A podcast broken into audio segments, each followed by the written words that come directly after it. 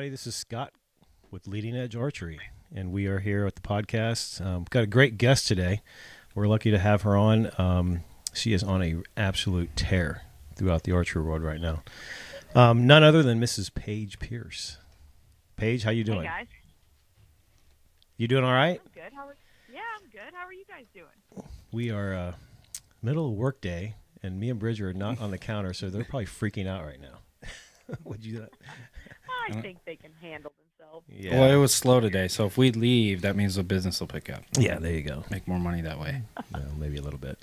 But yeah, anyways, uh, uh, we're excited, Paige. I mean, we have been uh, at least following you now for the for this year, and you have been on an absolute just crushing people worldwide, and um, we're excited to talk to you about that.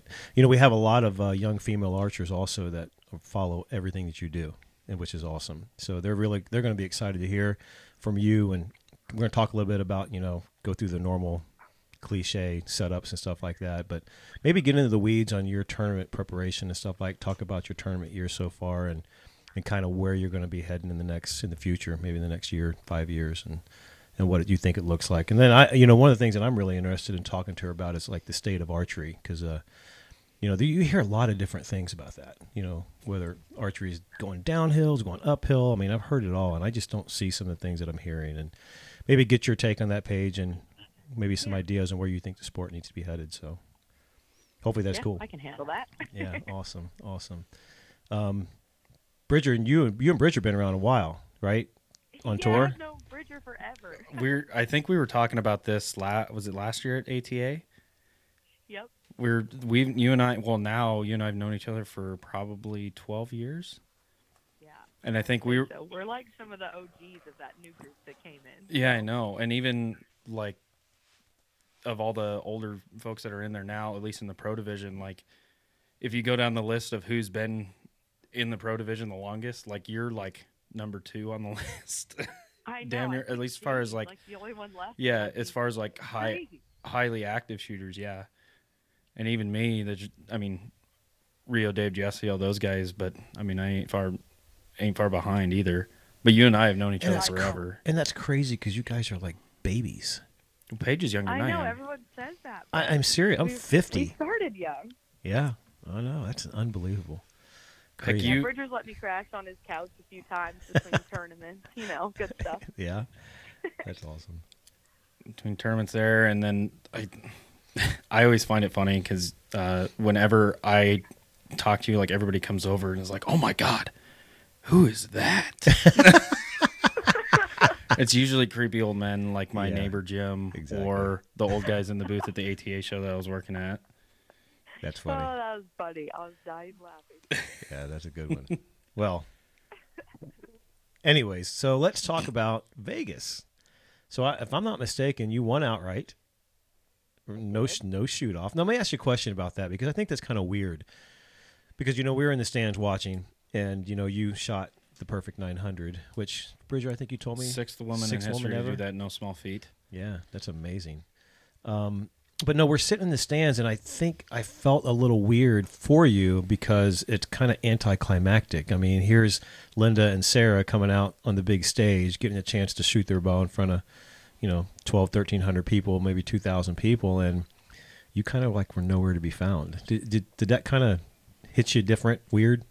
Uh, you know, it's funny because a lot of people have said that to me, but I feel like I just wanted to win Vegas, like Vegas, so badly for so long that it didn't even cross my mind. I was just like so stoked to have won that I didn't even care. Like, and I, I can see where everybody's coming from, and I see that point. And I think at some point they had said that they were going to bring, because it was the same thing for Keith Trail. Yeah. Mhm. Um, they had said they were going to bring Keith and I out there at some point, but it just I don't know, it just ended up not happening. Right. Um, which is fine. I mean, people have asked me, would you have rather have won it in a shoot off or won it outright? And obviously, for you know, like the notoriety or, or for you know to get to shoot on the big stage, you would say shoot off. But also, let me tell you, like I was so stressed that whole Yeah. weekend. Well, so to win it outright was like, oh, thank Yeah. Like, exactly. I'm Well, done. at the end of the day I too at the end of the day too like i know sarah really well i know and love linda really well and at the end of the day no offense to them but you won and they didn't so who really cares Yeah, and like, I mean, that sounds that sounds bad, but like, it, it's the truth. I definitely yeah was just happy to be done sitting over there doing the commentating, like kicking back because Yeah. it was a stressful weekend. Oh gosh, you know it's funny you say that because I tell everybody because everybody asks you know how was Vegas, how was Vegas, how was Vegas, and I, I I've shot a lot of tournaments in my lifetime, and if you want the toughest, most stressful tournament you can possibly go to, I think it's Vegas. That's my opinion. Um, It is. It like I'll say all the time to people, I'll shoot and practice for weeks and never even worry about missing the Big Ten. It's like it's not even there. You don't even contemplate that. You get to Vegas and that Big Ten feels smaller than the Baby X, and Yep. you're like, wow, this Yeah. is this is ridiculous. And you know that it's no harder. It's the same thing. But Yeah. man, the pressure of Vegas is real. it's it's crazy. I mean, I I'm 50, so I've been doing this twice as long as you guys. And what's amazing to me is that I got up there and when I drew my bow after the first six arrows, I had to let down and I talked to myself and said, "Are you kidding me, Hamlin? This is you've done this a billion times. How are you having nerves?" And it's just crazy. People won't until you do it. You just don't understand it. I mean, Yeah. it's crazy. What- You- Yeah, it's Vegas is a beast. Like it seriously is. Like, I was more nervous there this whole like that whole weekend than I ever am like at any tournament of the year ever. It just doesn't compare. It's crazy.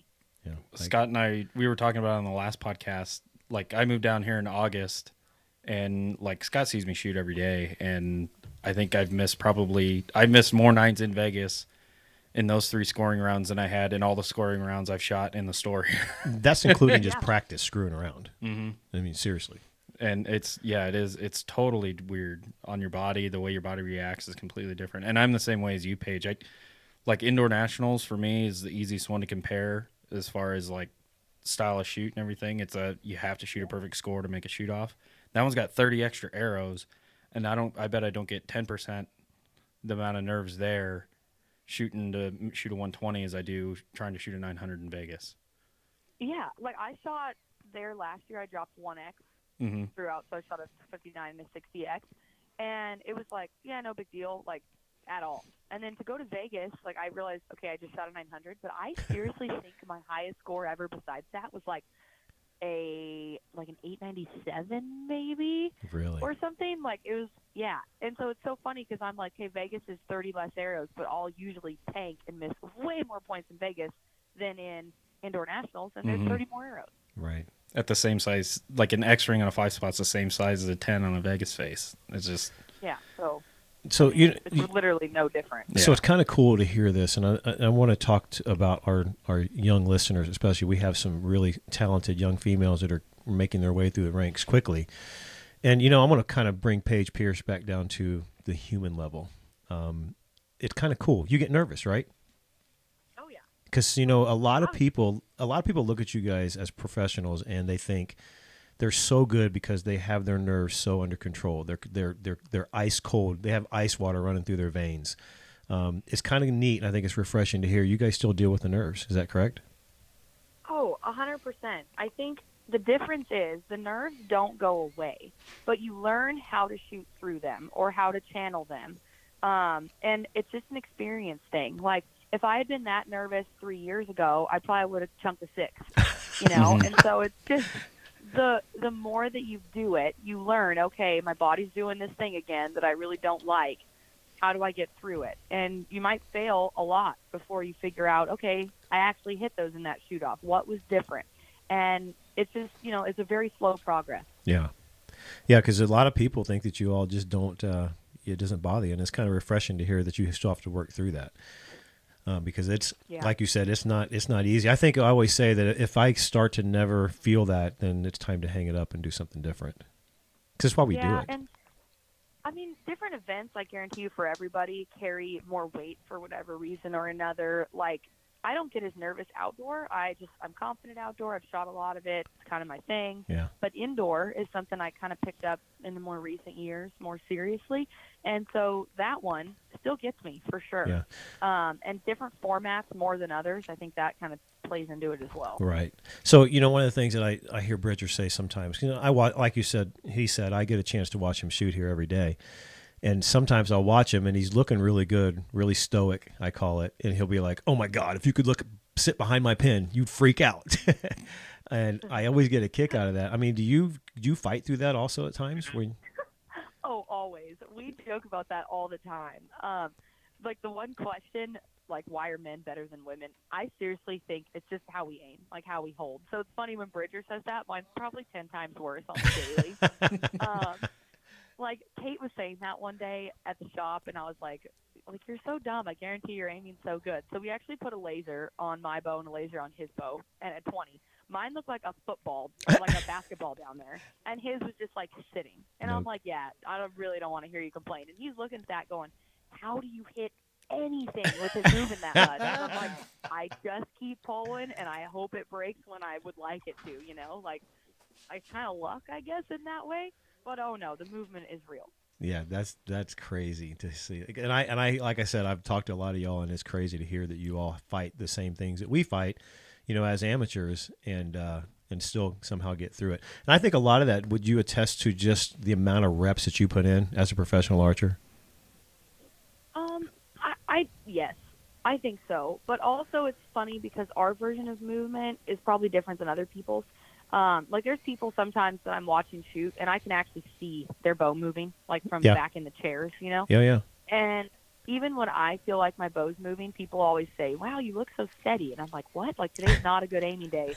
You know, it's moving all over the yellow, but it's not moving enough that like someone back behind me, you know, a few feet, can see the bow moving. Mhm. So, I mean, in a way, yes, we're moving, but it, it's probably less than the average person, I would assume. Right. Um, but I mean, it's enough that it's scary. I also shoot an eight power, so I feel like mine looks like I'm having a seizure compared to someone. Oh my- That just like gave me target panic Yeah. thinking about looking through an eight power. I just uh, exactly my eyes just kind of sort of shaking. An eight Yeah. power. well, and I'll and shoot an eight or a nine, depending on what I can clear up that year. Yeah. Yeah. Yeah, you're a beast. I don't mind. I've always moved, so I don't really mind. So you don't seeing fight it? movement. Yeah. No, I, I'm good with it. For me, the way I think about it is, okay, I know I'm moving, but I like it normally hits, you know, so just keep executing and it'll be fine. But for me, when I shoot a, a lower power uh, lens, the dot looks so tiny. Like with a four power, I will draw someone else's bow back just messing around, you know, and I'm Yeah. like, dude, the yellow looks small. Like Right. mentally, I would be like, dang, I'm happy to hit the yellow. Right. Yeah. Where with mine, the yellow looks like literally a basketball. Right. So I can see the 10, and in my mind, I'm like, there is no excuse to miss that. It's giant. I feel the same way with like redding dots or like the yellow in FITA.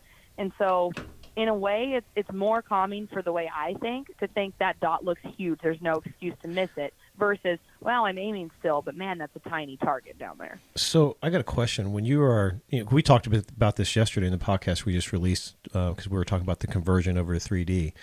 Do you find yourself um, looking at what I call through your dot or past your dot, concentrating more on the target, or do you concentrate more on the dot and letting it float around the target? I mean, which one are you really looking at and concentrating on? So I look at the dot um, in my sight or the fiber, whatever it is I'm Right. shooting. And I know, like, technically, if people teach the quote unquote correct way, they're going to say stare at the middle and your pin will kind of float around that point. Mm-hmm. I've just, I've aimed low my whole life. So what's funny is, like, if I stare at the middle, my pin doesn't go there. Like, it's funny. I could, like, stare a hole in something. And yeah, my pin's going to be nowhere near where my eyes are because my pin is normally not where my eyes are. Right. So, um, yeah, it's kind of different different for me in that aspect. I just kind of look at the pin and put it wherever. Gotcha. say, Not I, even where I want it. to. I- I just put it where it wants to go that day. you and I have shot team rounds together in FITA, and I correct me if I'm wrong, but I think you've since then kind of fixed the issue. But I know back in the day, like when you and I were shooting cadet and junior stuff in the for Worlds and FITA, like you used to just aim somewhere random on the target because I would tell you where I'm aiming to hit in the wind, and then you'd be like, "Well, yeah, but I'm aiming at the bottom right corner of the paper." Yeah. And well, I wasn't. What's funny, Emily Fisher used to aim at the corners of the paper, which was weird. Yep. For me, I always used to aim in the sixth ring, so straight low, but in the bottom color. yeah, and I would because well, I shot Vegas that way for years too. what's hilarious is because I remember shooting the for uh, World Championships in 2011 with Emily, and then you were on the team with her, and I think it was was it Kansas Michaels shooting with you guys too. yeah, we're like And- Kansas. We can't tell you where to aim. We I know, and like I remember shooting with Emily and was shooting in the wind, and I'm like, all right, I I broke that one tweener nine left and it hit. She's like, well, I don't know how far off I need to aim. I was like, well, just aim left nine. She's like, well, yeah, but I aim at the bottom of the paper. I'm like, oh, oh my god. So I I've kind of fixed no, I haven't fixed that. That'd be like such a complete lie. But I've minimized the damage. Like I used to aim yeah, in the six or like at the bottom of the paper. You're you're not But- kidding. Are you being serious right now? No, I swear to God, no one ever believed me. Like literally for years in FITA I aimed right at the bottom of the paper. Forever. So I'm gonna I'm gonna treat you like one of my students. You have three hundred and seventy five dollars worth of knobs on that thing. You don't use them. I well I do. I just click my sight, knob knobbing away until it hits in the middle when I aim at the bottom of the paper. Oh my gosh, that is Hey, unbelievable. range Just, hey, what works? What sight. works? Just like the last podcast, Scott. It, it- sight into your tendencies. Yeah, sight into your tendencies. That's right. yeah. Now I'm aimed so far all of indoor season like at the nine eight line or just maybe a little more into the eight, which is like the highest I've ever aimed. Right. So that's pretty cool. Um, wow, that's what's hard crazy. is like anyone who's had target panic or had any issues along their archery journey knows that it takes a lot of time to like break Oh, yeah. that down and build it back up, and we don't have time. Yep. And so it's funny because it's been some 10, 12 year struggle, you know, that I've been dealing with. But unless I took a lot of time off and just worked on solely that, it it comes back. Like I'll work on it at home for three days, and you go to the next event. By the end of the event, I'm back where I started. Then I go home and I work on it. Go to the next event the next weekend. So there's Mhm. just not enough time between events to really fix your issues. Right. Which is funny because a lot of the pros you'll hear like, yeah, we're just like battling the demons all the time. It's uh, and it's true. hundred percent. I For me, I've been battling it for five years now, doing the same, having the same problems, and again, same type of thing. Like you, the longest time stretch of time you have is between the last outdoor tournament of the year, which is usually September, and the first indoor tournament of the year, which is usually December, December, or yeah. before that. Sometimes, And depending ours on where you are. November. Iowa Pro, November. like only get November. October. Yeah, Mhm. October only. Yeah. Correct. So, and four weeks is not enough time to totally Well, you know- restructure a shot. To, to break 12 years worth of bad habits. Exactly. No, it's not enough time. No, that's you know what's crazy to think about the psychological thing. I mean, you're you're tricking your brain into what would what I would consider to be aiming very safe. You're not having to get to the gold dot. You don't have to worry about getting there, and it's got to be a little bit more relaxing shot. I mean, that, and that sounds um, crazy to say, but It's different. Like, so the other day, I can aim in the middle. Like, I remember Bridger, we were in Poland back in, like, I don't even know what year. And he was like, where would you hit if you aimed in the middle? I'm like, well, I don't know. Let me aim in the middle and I'll show you. And I hit, like, high six, you know, and they're like, oh my gosh. But I can aim in the middle. It's just when I'm actually in competition, it wants to drop low. And so what I notice if I do aim, try to aim in the middle, it's like dip bang, dip bang, dip bang, dip bang, like Dip bang, yeah. nonstop. Like my mind is fighting it. Yeah. Where if I just let it sit at let's say the nine eight line, it just sits there. Right. And so it's like, all right, do I want a side picture moving five inches up and down, or do I want one aiming low but consistently aiming in the same spot? In the same spot, I'm gonna yeah. go with that one. oh yeah, we call that snow coning. So it makes perfect sense. A lot of us do it. I know some of my good friends that are some of the top archers around. They do it to this day, and they're crazy good at it. Well, I know people that only walk like low 10, like Mhm. in the bottom of the Vegas 10, and they're like, man, I just don't know what to do. I'm like, dude, just click your site. Go like, with what is it, wrong yeah. with you? If I could aim low 10, I'd be stoked. Like, and they're like, no, man, it's just too low. I'm like, so give awesome. into it. Just click. Like, Yeah. work on it at home. But, dude, in a tournament, you got to do whatever you got to do to get through it in that minute. You know, it's funny because that is some actually good advice and to think about this in a different world, different level. Because you know, as a coach, I am constantly coaching kids around, and even adults around trying to stay in that yellow. And of course, you know, hinge, no hinge, you know, ex, you know tension release, tr- thumb trigger, you name it, and it's the demon that every, I think everybody battles to some degree. And you guys have just found a way to make it work. A lot of it got out of necessity and saying, you know what, screw it, I'm just going to go with it. Yeah, I think um, it's one of those things. Now, I, I like I'm not having the punchy back end target panic. Mine's an aiming version. You know what I mean? There's all right. different problems that people are going to have, but people are told, "Oh man, if you have this, you're done. You can't shoot through it. Like, Right. good luck. You know, archery's going to suck for you, kind of thing." And I feel like it's just kind of accepting, like, no, you know, it's not necessarily the most ideal thing, but I can get through it. Yeah, and like I work. said, my bow actually aims better aiming low than it does aiming in the middle currently. So, eh, Yeah, let it, yeah. let it do its go with it.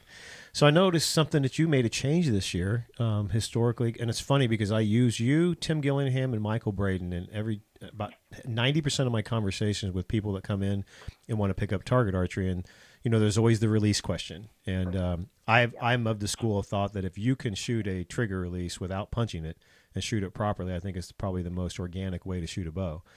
Um, and I and I always use you three as as examples of that that shoot on the professional level and are crazy su- successful. And now I can't use you because I noticed.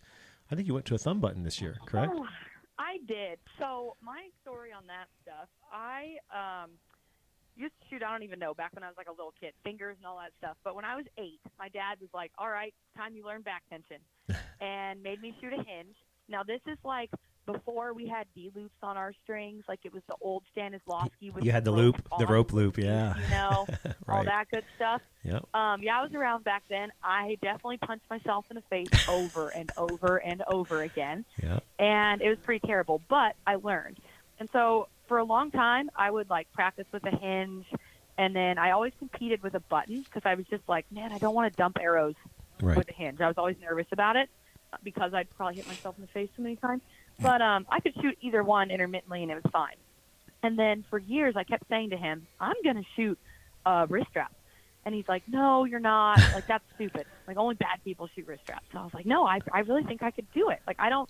I've never had that back end anticipation, so I was like, I I really think I'd be fine. Right. Um, so what I ended up doing when I did switch to a wrist strap six, seven years ago now, I think I was eight, 18 at the time, Mm-hmm. um, I was having some elbow issues. And as I was pulling through my shot and applying like more pressure, right, more push, more pull, my elbow would kind of hyperextend out.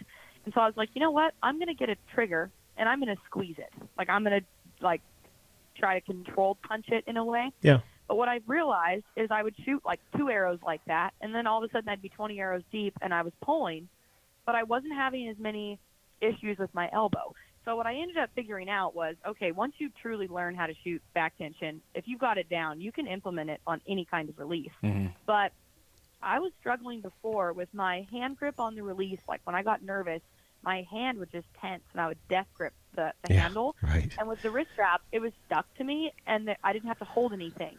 So my shots were a little bit more fluent, and my timing was better. I let down like ten times less, not because I was punching, but because my shots would just go off like how I would like them to. Right. Um, and it was it was good. And honestly, so now I switched back like six years later. Um, I literally only did it because of a shoulder injury. Gotcha. So I probably should have switched for the beginning of this season, I would say, with the state my shoulders in. Um, I it's always hurt for the last few years, but I was just like, oh, whatever, shoot through the pain, no big deal. I have a pretty high pain tolerance. It was good, but it was kind of, I guess, injured or hurt to the point that it was like fatiguing um, to the point that I was like shaking or not shooting as well or not getting through my shots because I could hardly reach my anchor point. Right. And so I tried for a long time, and then earlier in this indoor season, I was trying to shoot the 600 rounds, you know, for FITA, and I just could not get through it. And I'm like, my first half's great, my second half was tank. You know, first half great, second half lower. I'm like, what is going on? And I was, I tried to practice more and more to build up strength, and I was actually getting like weaker and weaker. I could shoot less and less arrows every time, and I was like, what is going on? I finally just grabbed an old handheld and started shooting, and I shot like five or six Vegas games back to back with no pain, no issue, no shakes. Everything was good, and I'm like, dang it. Wow. All right, like now I I can't lie to myself anymore. like 'cause I, you- I'm you- gonna have to quit. You switched like right before was it Sydney right before Rome. or right before Rome? Uh, okay. Yeah. one Yeah. shoot earlier, or right before Iowa, technically. So yeah, Rome. So that's- mid-December.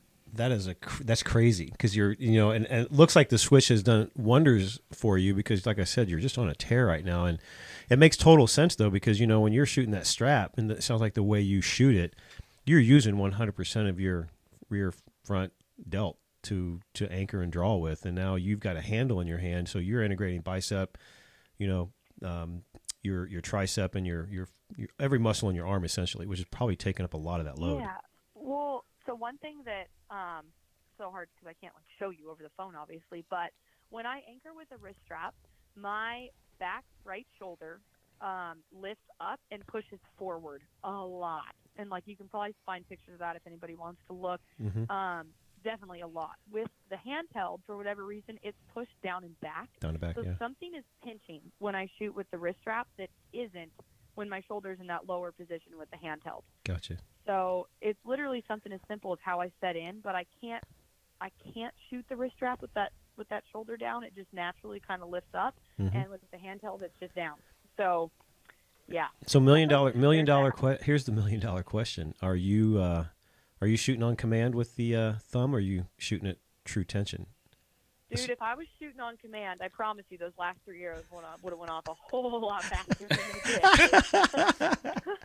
That's awesome. Would have No, been like would have been like my last arrow at finals where it only took me five seconds to shoot, Just get rid of it. Yeah. draw, aim, and shoot. Yeah, just send it. I no, I Yeah. cannot. So I tried at the end of this last season to. I was if we were shooting in Texas, and man, it was so windy. Oh yeah. Welcome to Texas. Like I was like, okay, I'm just gonna punch it. Like I'm gonna I'm gonna hammer punch it because I need to get it off in this wind. And uh, dude, I tried and shot like a five right, a five high. Like it was an embarrassment. yeah. And just because I've never shot that way, I would be like, okay, punch it now. Mhm. And like nothing would happen. Like I look like Gillingham, not because it just happened, because I was trying to punch it and couldn't. Yeah. And then my match in where were we? Oh, uh, Mar- uh, Macau earlier this year. Sorry, okay, Bless now you. Um, so I was like struggling, kind of the same thing. I was having those shoulder issues. Like I couldn't pull through my shot. I was in the finals and I was just mad. And I was down. I heard Tate say three, like two. He started counting, you know, at the end. And I went, oh my gosh, I just have to send it. Like at this point, it doesn't even matter. Right. And I tried. I was like, punch it. And like all I did was just come off the wall. Like nothing happened. Yeah. And I was like, wow, that sucks. And I literally just like hit my face and then it like kind of went off and it was a disaster. But I cannot shoot that way. Like if I did, I think the target panic thing of that would overconsume me in like five arrows And and I done. literally miss everywhere. That's awesome. I'm so jealous. I wish I'd never learned to punch it. Yeah. I mean, there's times where it definitely is beneficial, and I wish I could do it a little more controlled. But Yeah. the one reason that I do like the button over like a hinge, let's say for FITA, which is up and coming here pretty quick.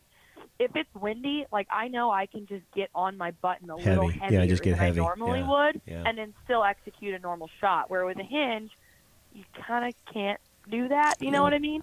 So it's not punching, but like obviously the initial pressure you put on it is drastically going to change your shot timing. So Yeah. if you can Yeah. be more aggressive on it in the wind or under pressure, your shot will break Yep. faster. The difference is like in the wind, I don't mind doing that, but under pressure, I think I'm hard on it, and really I'm like barely touching it and not pulling because I'm terrified. But, you know. That's awesome. No, I agree 100%. So I when I seen you this week in Vegas, um, I noticed one thing I was really anxious to talk to you about and because it was something completely out of the norm. I I seen that your back bar on your bow is sitting on the opposite side. Um, is that a issue with grip torque, the amount of torque you're putting on the bow, or what? What are you finding there? Um, I think it is. Like I have a lot of sub pressure on the right side of the bow. Um, that for whatever reason, that's just where my weights need to be. Mhm. If I put my like more weight on the left side, my bow would literally lay sideways.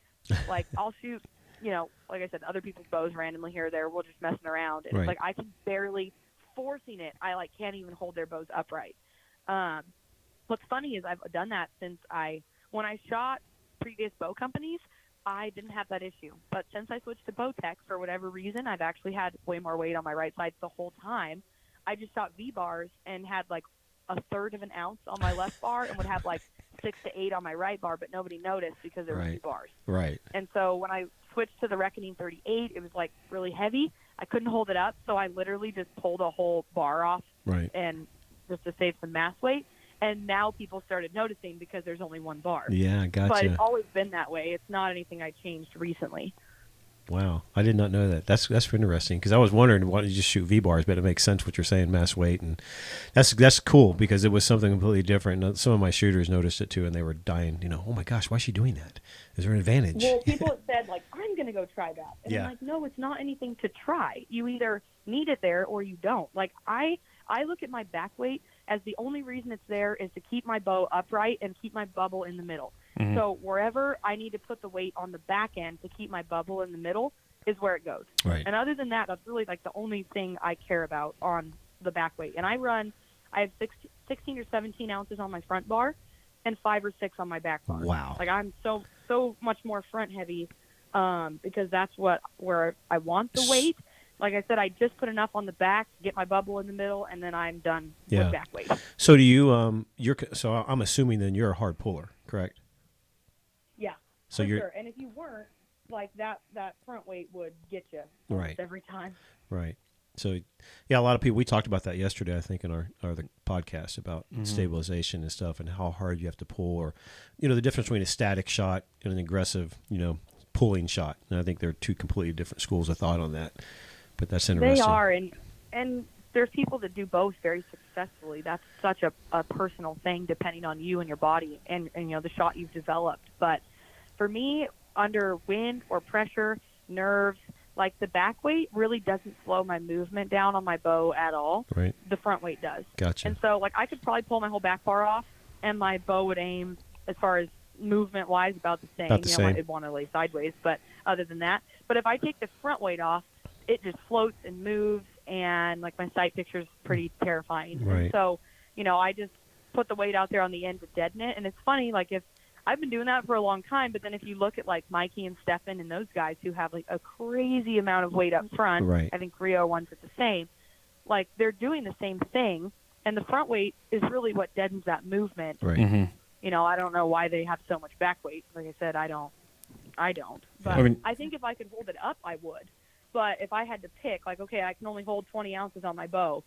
Like, where am I going to put them? I'm going to put as many as I can on my front and have the rest on my back, Right. where they can hold that mass weight, so they can actually put as many, pretty much, as they want on there where mm. they want it. Yeah. Well, like for me, all mine, I have, I don't have more, I have more on the back than the front, but it's pretty even one to one. Yeah. And like you're, I, you're really even. but for me, like that back weight is more. I have it out just barely to level the bow, but mostly it's just for mass weight, mm-hmm. Yeah. just to get the mass weight of the Make the bow bow where I want it. So, and I know Mike's probably the same way. Reo, Reo, and Mike put a little bit more side torque on it than I do. So does Stephan, but yeah. like even Stephan's got like 30 on the front and Yeah. maybe 14, 14 or 15, 15 on in the the back. back. Yeah. Definitely. Yeah, and I, like I said, if I could hold that much mass weight, it would be awesome. I just, Yeah. you don't have to. hence Do you- the reason I had to take that other bar off, you know? Yeah. So, How much holding weight do you? How much holding weight do you run on your cams? so this is actually something I changed that I haven't even talked about. Um, previously, I could only get like 12 and a half pounds of holding weight, like for the last couple years shooting my Bowtech. Right. and I always wanted more, but I just couldn't get it out of it um, with the reckonings. Well, we kind of came up with a little fix to make that happen with the modules or whatever, and so I actually have this bow set up right before I went to Iowa. I changed it to 16.8 pounds of holding weight, Wow. and that's pretty much when my scores jumped significantly. And so it's so nice because I like the mass weight of my bow felt so much heavier with less holding weight. Mhm. Once I got that that holding weight up, it was like okay, my mass weight's not even bad anymore. I actually have something to pull against. When I pull, my bow doesn't float. Like I pull, it almost slows it down. With lighter holding weight, Mhm. when I would pull, it would just float, you know, everywhere. Right. And so that honestly, I think has been one of the biggest changes that no one really knows happened. Right. But man, I think I've never shot above 13 pounds of holding weight until Iowa, Wow. and it's been pretty good. Well, that's So hard. I actually kind of want to set it outdoor up like another, maybe another pound, Right. 17 and a half, kind of where I want to be. Are you pulling like 50, 55, 40? 52. 52 yeah and that's harder when you're down in that 45 to 50 pound range to get that much holding weight it's not easy it's So- that's difficult For people out there shooting Yeah, I mean- did did you just advance the module then, or So actually, I've always done that. I've been short pegging it, well, technically long modding it forever. Yeah. And even long modding it, that put me at the 12 and a half. If I Really? didn't long mod it, it was like eight or nine. So Gillingham, shocker, actually figured it out. Oh, we just duh. punched the module pin in. Yeah, who knew? like the little peg on the module that sets it evenly each half inch. We Mhm. just punch that in, and then we can set it in in between areas. I got you. So like I had it short pegged, you know, a half inch, but it was like, man, that's like I can't go a whole other, you know, I can't do an inch. It's too much. Right. But at a half inch, it's not what I need holding weight wise. So it enables you to like manipulate it in little tiny amounts, which is nice. It doesn't take much. I mean, sixteenth of No, an inch and move it a bunch. So, So and luckily, like Bowtech sends it with three, you know, lockdown screws. right. So obviously. People are like, "Oh, aren't you worried about it moving?" But I mean, if you have three screws in there and you lock them down, like it's It's not none of us have had an issue yet. So I'm gonna say it's fine. Gotcha. That's awesome. That is cool. That's some good information. That's pretty neat. So, because especially for our female listeners, because I struggle with that with our young shooters, and I got one young lady who shoots at a pretty high level, and she's struggling with the same issue with her elite and trying to get that holding weight. So she's actually doing the opposite. She's, I think, Ken is pulling like 56, 58 pounds right now, trying to get that holding oh, weight wow. up. Yeah, it's a lot. I mean, and- obviously upping your poundage can get you a little bit there, but for shooting like FITA and in the wind and all that, I'm like, man, I don't want to have to pull that much weight. Exactly. I just want that much holding weight, you know? Like Yep. it just wears you down too quick if that's not what you're used to. Yeah, so, exactly. you know, there's all kinds of little tricks you can use to try and get that up. And I had tried all of them in the book, trust me. Well, and you- I was like, all right, I'm out of ideas until that little module punch thing. You you're lucky too though, because your teammate, the mad scientist, is if if it can be done, Tim's figured it out. Believe me. Yeah, he's probably done it three times over, backwards, forwards, left-handed, right-handed, like you name it, he's His- messed with it. His So bow doesn't even look like a bow anymore. It looks like a spaceship. No. It's- I know it's funny, but I mean, I appreciate that. Oh, yeah. that's stuff that I would never yeah. like. I like to mess with stuff, but you know, Tim's the next level. So No, I appreciate when he figures stuff like that out, so I don't have to. Exactly. That's awesome. Um, so I got a question for you. Now, You're straight up USA Archery FITA. Have you ever ever considered, or do you want to ever see uh, 3D in your sights? So yeah, I would love that. Love it. So like, I really dislike shooting FITA um, a lot, and everyone's like, "Man, you're a target archer." Yes, I am, but I don't like it. Like, I grew up a Redding style 3D archer. To me, No that's kidding. 3D. You know, that's all I know. Oh yeah. Wow, there's a shocker. Just good at it. Um, yeah, I just happen to be I really good at it. Target. I shoot target because that's all there is to shoot, Right. unless you want to judge. And so, God, I'm so um, glad to hear you if they make like a women's known pro in ASA, I will be there. Period. So it's funny you I'll say that. I, I when we talked to Linda Ochoa, and actually I think we even talked to Crystal about it, Gauvin, um, that I think you know. uh, So I'm I'm glad to hear us go into this segment because I wanted to talk about this a little bit, and I'm gonna try to, you know, I think you guys get screwed, the girls, and I'm gonna I'm gonna talk about it on all levels, meaning the fact that I, I looked at Vegas, and you know they. They turn the lights off. They get the cheerleaders out for the guys and the shoot down. They've got 23 guys in it. Um, and I and I sat there and thought to myself, you know, there's some women archers that can compete with these guys. It was kind of cool to watch Sarah do it. What four years ago, I think. Yep. Um, and and I thought, you know, you I can name probably ten of y'all that shoot pretty high level, next level, and I just think that it sucks that they don't recognize that and give you guys as much. Like, I'll give you an example. I was so stoked to see Sarah Prieels win that ten thousand dollars shoot off day two. Oh, that was so whole time, freaking like, cool. Man, we really we need a girl to win that. Yeah. So when she did, I was like, yes, that's awesome. and I think that's awesome. I mean, I love to see it. I loved watching it. I thought it was cool, and it needed to happen. And I think because you guys, and you know, once again, we've talked to ASA about it, and I mentioned it to Linda that it stinks because I have two or three young female archers in their teens, and going to approach you know 18 here in the next year or two, and they're kind of nervous. They're like, "Where do we go?" And because they're both 3D Yeah. shooters and they love it, and there's nowhere to go. If if we're you said before we started, we're gonna be blunt and honest and keep it real. And if we're Mhm. gonna keep it real, this might get me in trouble. Nope. But Go ahead. it's not ASA that's holding that back. It's a boat company. You like- think If we're being honest. No, I know. That's not. I think that's. I know. that's And bull? so, Yeah, and so it's kind of one of those things that until they're willing to cave and they're willing to let it happen, ASA's hands are tied, in my opinion, on that one. And so, like for example, um, Bowtech had said to me back in the day, "We'll support it. We'll put full contingency on it. Let's make it happen." Like I think if we could get the ASA to even make K45 at least a K50, because who wants a pro division known at 45 yards? That's Exactly. stupid. Like Yeah. do they need to they need to move it back to 50 Right. we could probably, uh, me personally, could probably go out and get quite a few companies to put contingency on it and make it happen. The issue is, if that happens, then we're going to have a women's known pro. You know, it's going to force other companies' hands. Well, I mean, that's kind of that's kind of what birthed the the known pro in the men's division Mm-hmm. was a lot of us were And pushing a lot of companies to get contingency into that K50. Then amateur started complaining because you know all the weekend warrior guys that got kicked out of the K45 had to move into the K50. Well, now all of a sudden they're shooting against Jesse and Perkins and Right. Right. Donnie and myself and all these other guys. And so finally everybody's like, okay, I, I guess we'll make it a known pro class. Mm-hmm. yeah. Um, so the issue with the women, you guys have enough depth in the division to have both. You Mhm. can have an adequate unknown and, and a known division and work hand in hand. Yep. The women, there's not enough. it'll, So if it, the women known pro kicks off, the women's unknown will die. yeah. Period. You think so? And Well, they're- oh, 100%. And the women know that. Like if you talk to any of the women that shoot unknown, they know that. That's why they're terrified of it happening. Oh yeah. Now, Well, here's the thing. I don't want to go in and change their game. I don't. Like I don't care. It wasn't even really talked about until they made a men's known pro, in which case I feel like it is unfair that the men are allowed to have this division but the women aren't. It wasn't even a discussion until that happened. And I've Mhm. shot ASA. Like I went and shot a whole year of unknown ASA. I made my second shoot down in uh, Fort Benning. I Did made you really? shoot down there. I finished fourth.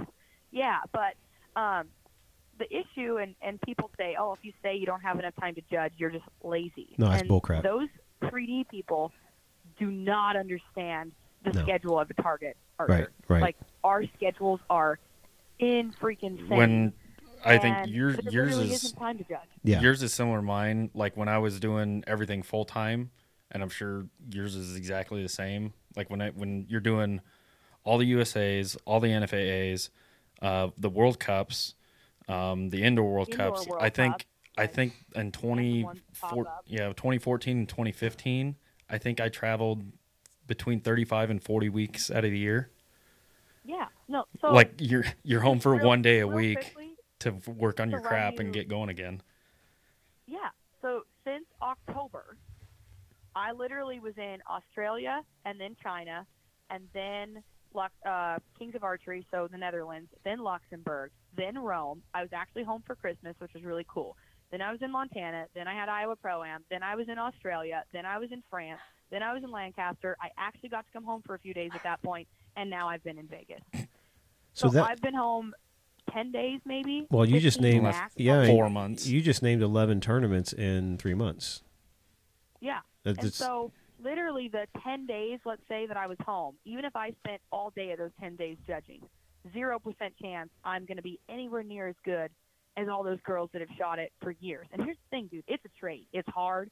I think what they do is awesome. And like I said, I'm not, I don't want the sport to change so there than, you know, Yeah. not having the game Well, yeah, interrupt but you- shooting. Like, I don't think that's fair either for them. That sucks. Yeah, but you know, there's something called evol- the evol- the evolution of the sport, and you know, I listened to Levi's podcast with with Greg at Bow Junkie what last month I think it was, and talking about the 3D game, and you know, even though I agreed with a lot of things he was talking about, you just can't argue with the economics of the known pro class versus the unknown. I mean, it's you know, and I know it's easy for the unknown guys to talk about, you know, they don't have to, you know, they've been doing this for 15, 18 years they don't have to go out and work at their judging as much as someone coming new to the sport. I I remember when talking with Linda, and I seen her and uh, I think it was Ira Franchini from from Spain or Italy, Mhm. wherever, and they came over and shot the ASA Pro Am up in Paris, Texas, and I was talking to them then, and it's crazy when you got two women who, quite frankly, are top ten in the world, come to a Oh, pro come to a pro am and literally finish last and next to last. That's crazy, Yep. and I, I applaud them for trying not it. About, it's not about how you shoot. Nope, nope. Unknown. It's about how you judge. bingo. Period. I agree. Like, I mean, I, yeah, was, Yeah, don't don't don't get you on there. that soapbox. Yeah, it was hard to be there and shoot it, and I'd be like, "Man, that was a great shot." Yeah. and they're like, "Leg." Like, Right. Ah, you Right. know, like, oh my goodness, like it is. It's stressful, but it, to be honest, like I see, um, if you if we really talk about growing the pro division and the youth and people coming up, if you look at the women that are shooting known divisions below the pro division, there's like uh, so many. Someone had calculated Oh. it one time at the classic, and it was like 100 to 200 women in that, and there was like nine, Nine. 10, Well- you know, that were shooting unknown divisions that Mhm. weren't in the known and or in the unknown. And Well- it's like, dude, that's that's hard fact. I don't will tell you- kind of Yeah. like. As a shop owner, as a shop owner, I can tell you the fastest growing segment of our business right now, in my opinion, is women and children. And and I know from having three really high level archers in this building now that young ladies they have no interest in going to learn how to judge targets. Um, they just don't have the time. I mean, these kids are so overscheduled to, in today's world. You know, and the other thing is, is that honestly, you know, and I always get on my soapbox about this. Judging yardage was a requirement when I was a teenager because we're sitting in the tree stand. We couldn't afford the four thousand dollar rangefinder that was as big as a Bible. Um, so we were we had to learn how to judge to shoot deer past thirty yards, and it was part of what we did. And now there's not a hunter that walks into the woods without a rangefinder. To be fair, there's not So, a hunter that I'm- goes to an ASA to practice their hunting skills either. exactly, So, it's turned into a game now, right? Yeah. but I agree. I I I- I'm glad you brought that up because I think when ASA started, like you said, there wasn't rangefinders, there wasn't this, so judging was the game for hunters. Absolutely. But in my opinion, now if you go out there without a rangefinder as a hunter, you're pretty unethical. Yeah. When you could use a rangefinder. Absolutely. Like, like I don't know a hunter at all in my, in, you know, anyone I've been around. The best hunters I know, all are going to use a rangefinder. I feel like why would you? Why would you not? You know. And so it's hard because most hunters don't necessarily need to know how to judge. And I can say firsthand, if there's an animal farther than let's say 30 yards and I don't get to range it, I won't shoot. Right. I'm not just going to go, ah, I think it's 46, good enough, and, and fling an arrow at it. Right. I will take the time to range it, and if that animal runs away, it runs away. Yeah, that's but the I would rather know that I'm going to shoot it good, you know, Right. correct yardage, Exactly. than risk that. And so I think not just the game of target archery has changed, but the game of hunting Oh, has yeah. changed over years. And that's what I mean when I talk about it, the sport evolving. I think the sport's evolving. I hate to say it, away from unknown. And a lot of it, I, I, will still go back and say, you know, we as people are so overscheduled in our daily lives. You know, we don't have single mom, uh, I mean, single father working only, and the mom's at home with the kids. We're, it's just not a reality. I mean, we're picking our kids up at six o'clock at night at daycare, and we got maybe two hours with them if we're lucky, and we know we schedule so many things that that it we just don't have the time. And I, and I may be an, a lot of people will say that's an excuse. I think it's just the reality of the situation. And like I said, when you have the known men's pro division dump 120 shooters the first year it's out, and you've got 26 guys and unknown, that's the econo- Well, that's the, is, is economics. how many how many new people did that bring into ASA? oh my gosh! it wasn't just people jumping over, No. like people like like Stephan Hansen, Stephan, Chris Perkins, Jesse, people who yeah. hadn't shot that stuff before. You know, Jesse, yeah, exactly, jumped in, and that was a really cool thing to see. Now I know for a fact if they did a women's known pro, I would be there. Linda would be there. Yeah. Tanya's already going. Like Tanya's going to have a jump on all of us if it ever happens because Right. she's shooting K45. Right. Um, but it would bring in a lot of new people into the ASA for Yeah. the women's division. Now, when I say a lot, obviously they're like, yeah, right, the women don't have a lot, but for That's us, crazy. it would be a, a good, you know, change. And it's funny, like whenever I talk about this, I feel like there's always people that shoot unknown that are like, you're just a hater because you can't play the game. Like I'm not. I don't care. I'm clearly my schedule is packed. Like I'm Right. doing exactly what I need to be doing. It's fine. Right. But I also went out when I went to shoot ASA. I bought a range. I still have 20 targets with brand new cores sitting in a horse stall for when they make a known pro that I'll pull out. But right. I am not home enough days. I'm not with our schedule to actually judge and be good at it. Right. You know, like be competitive where I would be comfortable picking that over FITA, I guess, if that makes sense. Right. And so, you know, it's and it's a hard game even if it's known because there's no dots. Yeah. you know, a whole Well- different thing, learning how to aim and different sight picture and all that good stuff. But, you know, I just it's kind of one of those things where there's not much I can I don't know, do about it now and I think you're right. I feel like I made this point a million times on Facebook arguments with people, but it's like anybody can come up and play in the known, even if they don't own targets. Yep. They shoot known all their life growing up. They come into the known. The natural progression into the pro division makes ten times more sense. Right. Hopefully, more people will join. Unknown, they shoot known their whole lives, and all of a sudden they get kicked into a pro class where they have to afford a five six thousand dollar range of targets that's used, might I add, from an ASA, Right. plus another thousand dollars to ship it to wherever you live because I had to do that. Not to mention have a place to put all the targets and if you're actually judging, you need to be moving them around and have adequate space. Otherwise, if you already know how far they are, it's not really doing you that much good.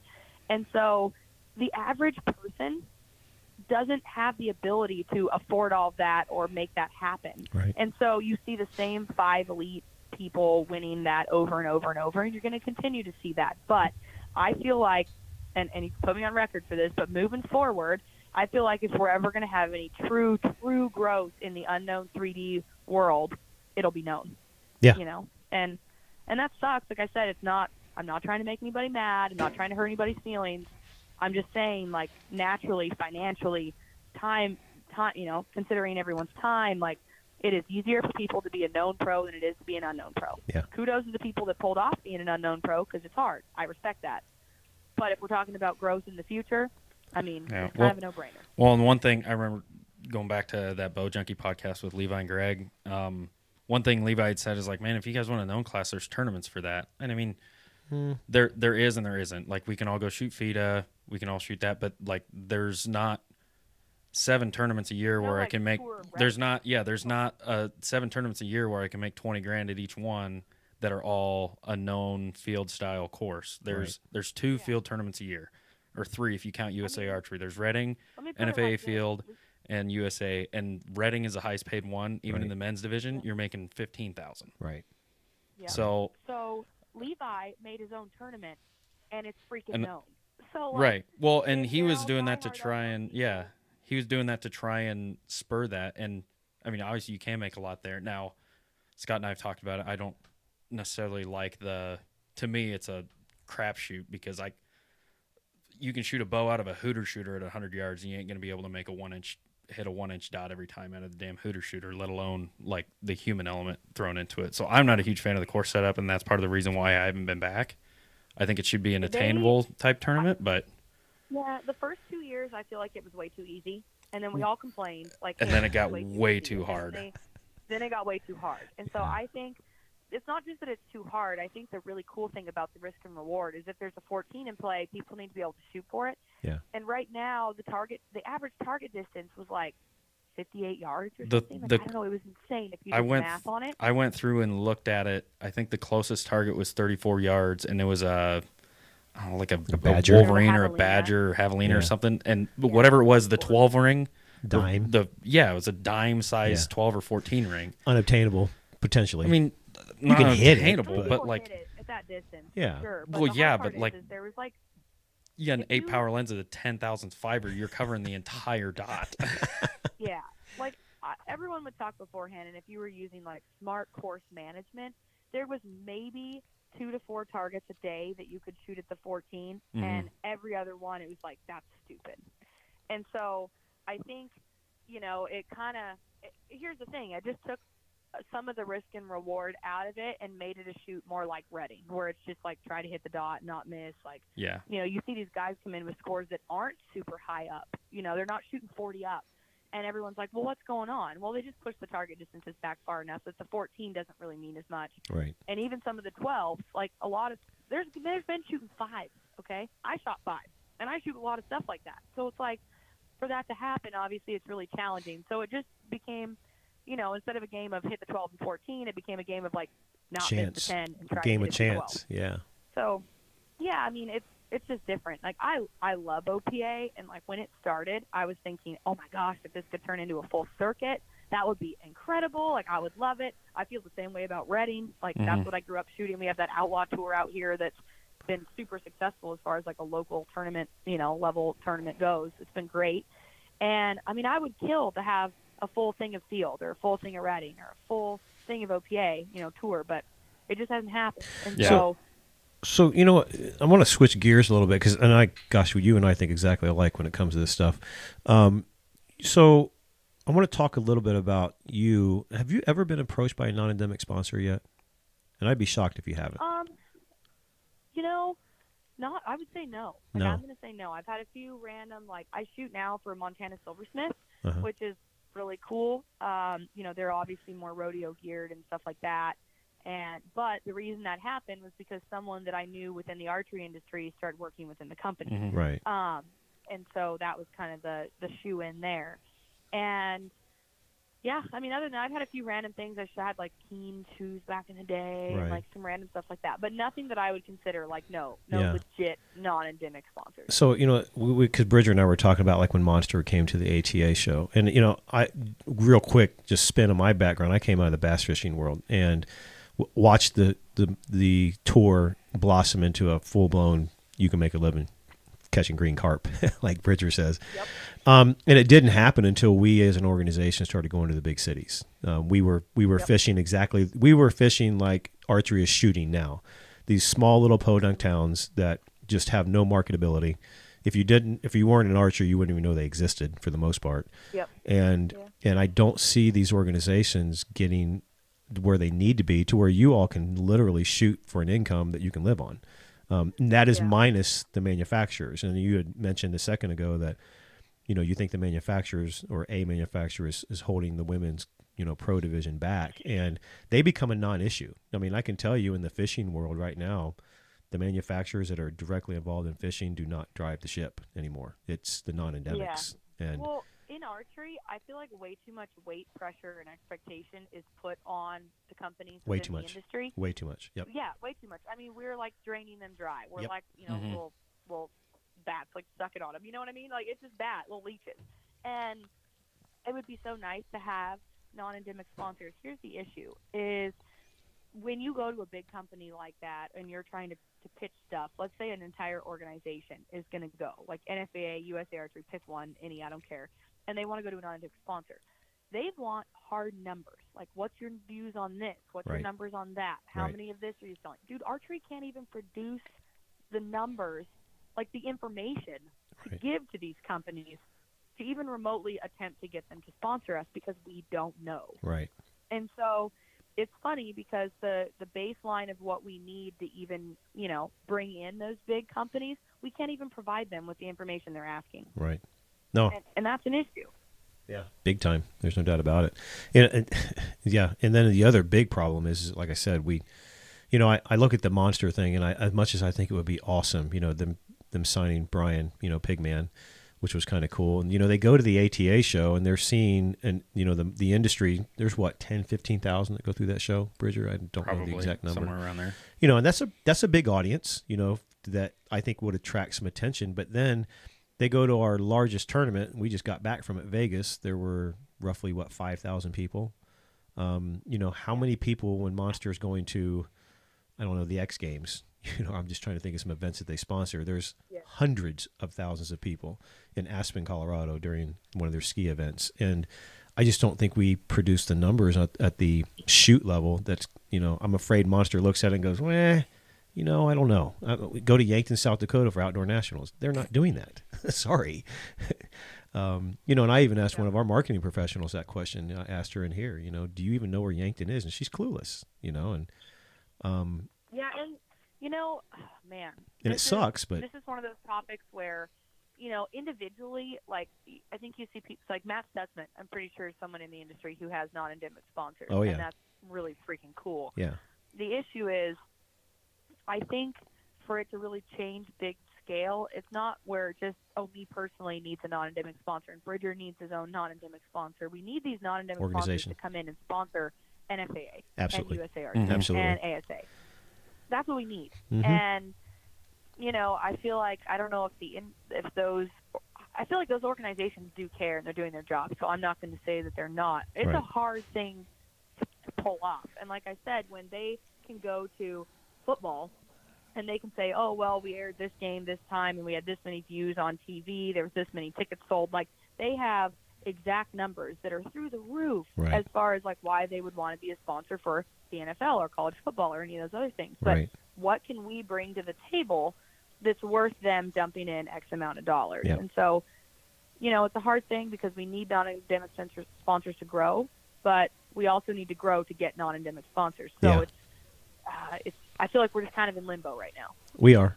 I agree 100%. You look at the three organizations, and I've said this forever until until some guys move on, gal guys and gals move on out of those organizations. I just think we're going to be stagnant. I mean, there's, there's too much of the me, what the me syndrome in those, in, in, Need a- this is my opinion. A Dana White to come in and buy Yeah. everything and run it. a visionary, you know, who's going to go look at things and go, "What? let's let's really Well- flip this thing upside down on his head." I don't, that Dana's a good example. He took the UFC, bought it for what four or five hundred thousand dollars, and Mm-hmm. Yeah. sold it for four point five And- billion. And do you remember when In he first 12 came year on? span? When he first came on, all the traditionalists, the boxing guys who look at boxing, you know, who wants to watch a bunch of guys beat themselves up and bleed all over the mat? That's just not. It's never going to sell. It's never going to work. And he said, "F that," and put it on. Yeah. And now look at it. It's boxing is an archaic, dead sport. Yeah, it's, it's crazy. Like, and I, man, I just sit back and I hope that, like, you know, that we'll be there someday. Like, I want that so bad for archery, and I would be willing to do whatever it took. You know what I mean to make Yeah. that happen, not just for me, but for the sport. For the sport, Like, I yeah. don't even care if it was for ASA, and I don't even shoot it. Like, gosh, that would be so cool. And so, you know, I think a lot of business stuff is just all about timing, being at the right place at the right time, Yeah. the right people. And I just hope that sooner rather than later, like it just kind of comes together and happens for archery because it's going to be one of those things where out of nowhere, it's like, bam, Yeah. this just came together. You know, it's funny you say that because we've we've actually I talked to my CFO about this, and we're growing. Our, our shop's getting crazy big, and we've talked about. You know, he told me he said, "Hey, I'm gonna put him on notice here, so I hope he listens to this." But he told me in January, he said, "Scott, I'll give you ten thousand dollars and just an added prize money. Go build a tournament." And uh, I talked to Bridger about it. and Said, you know, and then I kind of it morphed into I've been kind of leaning on, hey, let's let's do a all women's pro tour, pro circuit or, or tournament here in Texas. Let's give away some serious money. Maybe let's five, six thousand, eight thousand dollars in first place prize money. Um, because Yeah. I because I do believe that you guys are. I think the market's missing the chance to utilize you all and your skill sets. You know, honestly, you're a pretty young lady, and and to to really generate and drive some adoption rate within the sport. And I think that we're missing Yeah. that. So I had done a podcast with Greg about women's pay in the sport and stuff. So I mean, I, a lot of what I think about this has already been out there, and and I think the women are doing a good job at making a change. Like one thing I had pointed out was obviously the numbers in the sport. Right. Like that's a given. Obviously, there's more men.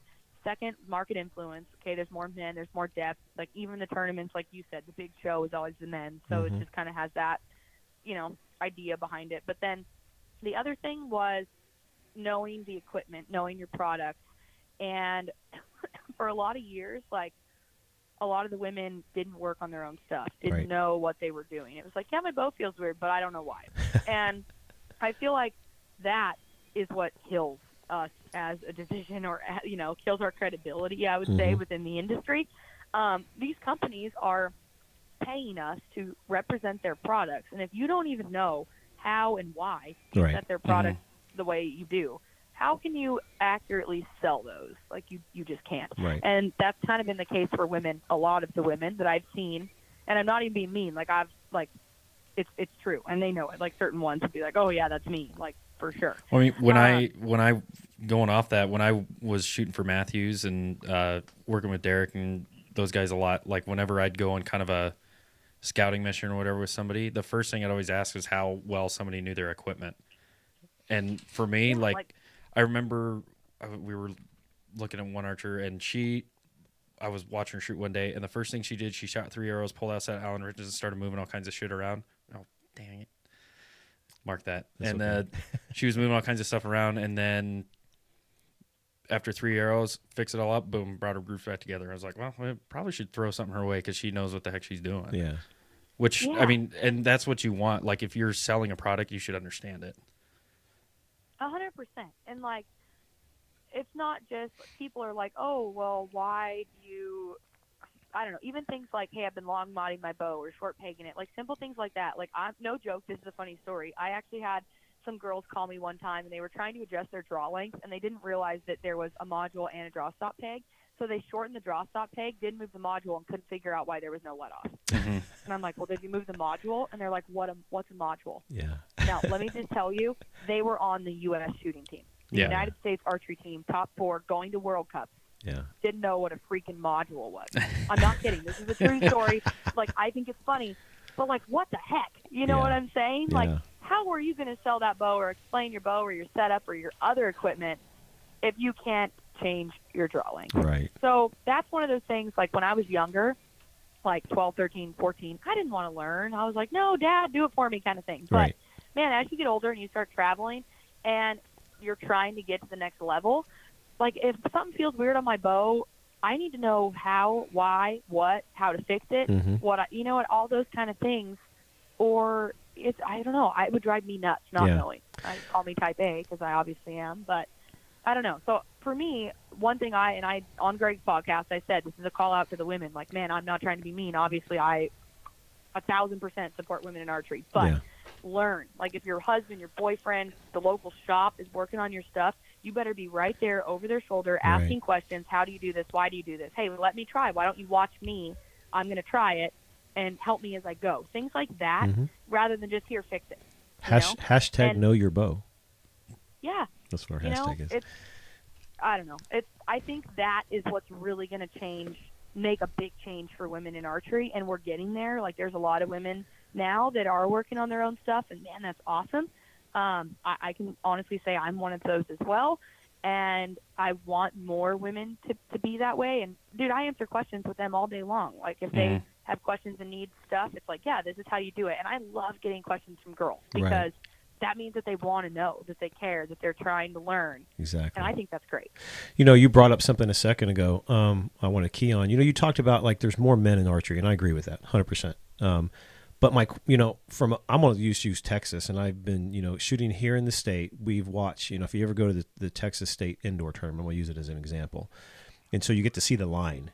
Um, I've watched the women and kids line double, triple, quadruple over the last four years, and I think the guys line has stayed static. It's not. It's they're not moving the needle that much. But overall, in the industry, there are more men shooting than women. But you, you to you, you brought up a great point. We don't have any data to substantiate that, other than the mm-hmm. fact Yeah. that I can say I see it at every tournament. You know, outdoor nationals. Look at the the line is growing. I think with more women and kids than it is with guys. I mean, heck, the guys senior division in outdoor last year in August, there just weren't that many guys out there. I mean, Yeah. honestly, So I think target archery. You asked at the beginning of the podcast. You were saying we'll talk about the industry and how we think it's doing and stuff. And I think Yeah. this is pretty much in line with that topic. Is I would say if you talk to everyone, they're like, "Man, the hunting market's down. Target industry's Yep. okay, but most people make their money on the hunting stuff, 100 percent." So I think target archery is growing because it's people are seeing it on TV shows, they're seeing it in movies, and people that have never been hunters are coming in and shooting target archery. So we're finally getting people that aren't just outdoor hunting based to shoot target archery, and I think that's the way that target archery needs to go. Mhm. Obviously, we're always going to have the hunters as part of that, but I think we need to be um, encouraging both sides to be there to really push target archery to its full potential. Now, the one issue is it's not an issue. I mean, it's the truth. Is that I, I there was a company that I talked to before, a bow company, and I'd shop for them, and they were saying like, yeah, 97% of our sales are hunting bows, and under three percent of our sales are target bows. And so, the idea of target archers um, only selling to target archers is not good either. Like if that Right. was the case, we wouldn't be making what we make. Like Right. we have to then cross over and be able to market ourselves and sell to hunters and to people who are buying the hunting equipment because that's really where most of the money in our little tiny industry, you know, in Mhm. big scale is coming from. right. And so it's just it's such an interesting dynamic there. But- I, someone said to me yesterday, they said when a company makes a car, they don't just set the car on the lot and say my car's better than other ones. They Right. take it to the racetrack and they prove that their Mhm. car's faster than the other cars. Then people go to the lots and buy it. Right. And so that's kind of what I feel target archery is for the hunting market. The hunters can watch everything that's going on in the target side and go, dang, you know, Bowtech's dominating or Hoyt's dominating, you know, take your pick, whatever. Right. And that hopefully influences their decision when they go into the local bow shop to purchase their hunting bow. Well, And and, bottom line, that's what we are looking at. Uh, and I would argue with that manufacturer, and all of them are, are guilty of this, in my opinion. It, it's a direct correlation to where their marketing is. Their marketing centered around TV commercials, brand adding in within magazines, on social media. It's 92, 97% hunting and 2 to 3% target archery. Of course, you're going to get more sales in that. I'd love to see one of those big five, big six manufacturers take a risk and go out there and market the heck out of their target stuff. You know, flip flip the switch, make it 50 50 and see what it does for their sales. I think those they would see a big pickup, and that's what brings more people into archery. Mm-hmm. You know, hunting is so polarizing right now because of the whole you know PETA Democrat, you know the Democratic movement that's out there, and and it's Literally just everything that's happening Oh, in the yeah. world right now. Absolutely, Okay? yes. Yeah. Every single thing is happening in the world, and it makes it very polarizing. Hell, Bridger has told me numerous times, and I'm not there yet, but he says, "Hey, we're never going to see a time where we're going to see shooting foam animals on TV because of that that polarizing effect that hunting, you know, is correlating with the target world. Even though we're not, you know, we're not, we're not adv- advocating hunting in that. It's a game. It's a sport. It's a game, but the connection's But the connection, for some people. yeah, exactly. And yeah, that's I actually was in my local shop here, the Bow Rack, the other day, and there was some ladies in there getting a lesson, and um, they're shooting targets or whatever. And I was saying, hey guys, like there's like all these awesome 3D ranges around here because we have courses like Redding all over. right. And so I was saying like, hey, the tournaments are starting. Here's the schedule. You can go do this. And one of the ladies was like, oh my gosh, I couldn't shoot a foam animal. I couldn't shoot an animal. I said it's foam. It's a target. It's just. Sir, I just couldn't. I just oh, the thought of that would just kill me. And Yeah. literally, like inside, I'm like gagging, right? Like oh, I just threw up in my mouth a little bit because Right. I think that's ridiculous. Right. But also, then I had to stop and take a step back and go, look, this this girl's shooting archery. Yep. She wants to be a target archer. Yeah. Like I'm glad that she wants to be in the industry, and who am I to judge her for Right. not, you know, wanting to shoot foam animals? Right. So it's just weird because growing up in a outdoor hunting family, and you know, I can't even fathom the idea that people would have an issue shooting a fake foam animal. Right. But I just saw literally three days ago or something, like the right no, right before Vegas. I saw that like comment made with my own eyes, and it was like, Mhm. wow, Yeah. okay. Yep. I never even thought about that before. It's it's the world we live in, unfortunately. so I. I, want to go full circle and come back around, um, just because I know these are the questions that a lot of our youngsters are looking for.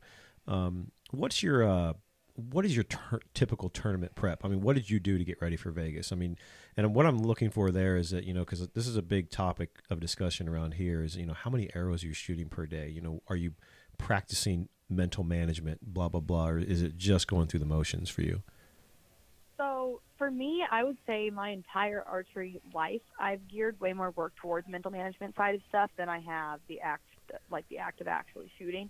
Um, now for indoor, it's nice. Like I can normally, when my house isn't in pieces, shoot in my house, which is really great. But um, honestly, I didn't do a whole lot of prep at home. I just shot a lot of tournaments.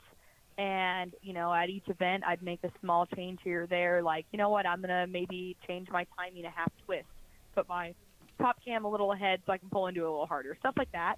Um, added a couple weights on my front bar, obviously switching releases. I was kind of bouncing around with that, moving my thumb button around and kind of making changes. But the week before Vegas, we got back from Lancaster on Tuesday.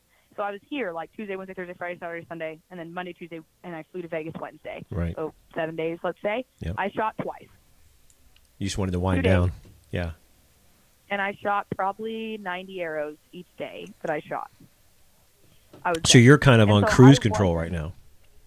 yeah, like I wasn't in there grinding, shooting 10 games a day every single day. Like, here's the other thing like, I work at home and have other jobs and other things in school and stuff going on. So I can't just necessarily sit around and shoot all day every day. Right. Um, you know, but even if I could, I, I wouldn't. Like, I don't Right. want to use the other stuff as an excuse as to why I'm not shooting because I could find the time. I just, I have never needed to shoot that much. It's just enough to keep my stamina up Yep. and, you know, make sure that I'm not weak. My side picture's moving more from, you know, not being strong kind Right. of thing. Right. And if I shoot enough to keep that up, then I'm usually good. That's cool. So, another crazy question: What do you, when you're on the line, what are you thinking about? What do you think about in between So- every arrow? a good day when uh, I'm not having a panic attack like in Vegas, pretty much nothing.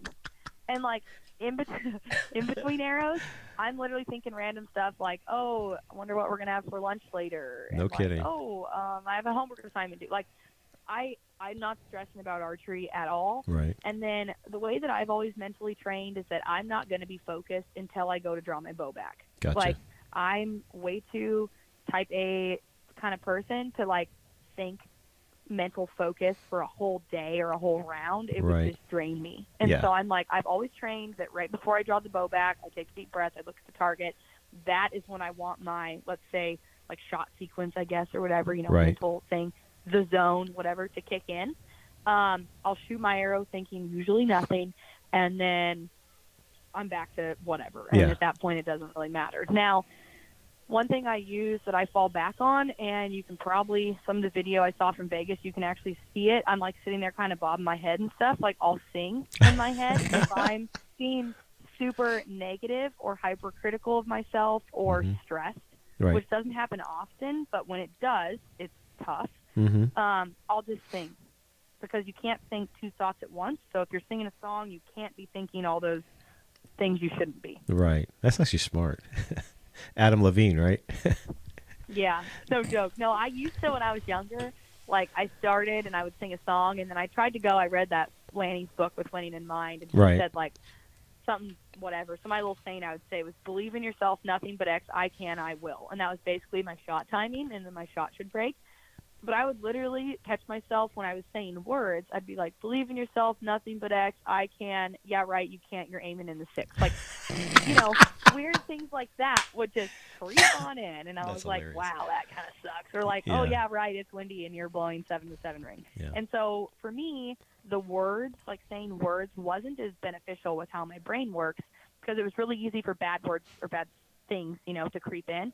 Where a song has a rhythm, and Yeah. so to, to think normal words, you have to completely stop the song, break the rhythm, and think something different. Mhm. And I needed a higher level of control with my brain, so that's why I still am using the song to this day rather than like a saying. Right.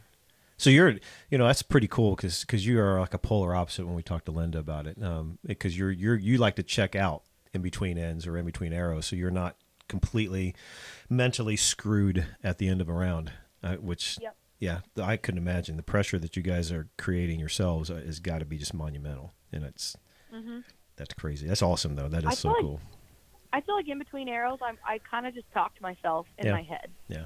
I'll be like, okay, that one was good, or like, hey, you held that one a little long. You should probably speed up. Like I'm literally just having a conversation Right. with myself, and then when Right. I start the next arrow, then it's blank, But you, and I don't want to think. but you don't start stressing out if your mind starts to wander. Like, yeah, I think I'm gonna have pizza tonight, maybe or something like that. No, no, Yeah. no, I don't care. That's cool. That's a great way to as manage soon it. As I go to draw back, like You're I'm all business. focused. Yeah. You know, yeah. If you're thinking about lunch in the middle of your shot, that's probably a bad move. Yeah. I've done that before, and then it usually oh, Oh, what God, it goes off, and then oh my god. Yeah, exactly. That actually Ah, good- happened to me. Good, good shot, low seven. No. Yeah. Yeah. When uh,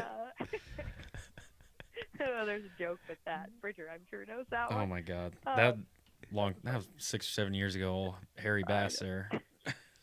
What happened? Oh, That's you, awesome. Oh, Henry Uh, Bass. oh, Henry, gotcha.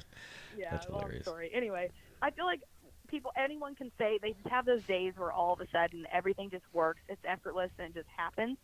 90 99% of the time, I would say it's probably a day where they just weren't thinking. They were just doing. Like Right. they were just mm-hmm. shooting. They just let their subconscious do its thing. And so that's kind of the, the thing I run on. It's like, as long as my conscious mind isn't hindering my subconscious mind, I'm fine. If my conscious mind gets to the point that I'm thinking things I shouldn't be thinking, I'm just going to revert back to thinking Right. and that's literally I'll fall back on that probably forever. And it might be I'll shoot a full FITA and maybe two arrows of the 72 I sing. Right. It could be the fourth arrow on the seventh end, and for whatever reason, I'm just mentally not there on that arrow, and I'll sing, and then I'm right back to good again. And so I fall back on that. You know, it's not like a whole week day or a whole week round. It's typically just a couple arrows here or there that I need that little extra conscious mind distraction. Right. So, do you are you do you consider yourself to be a fierce competitor? I mean, like you hate losing.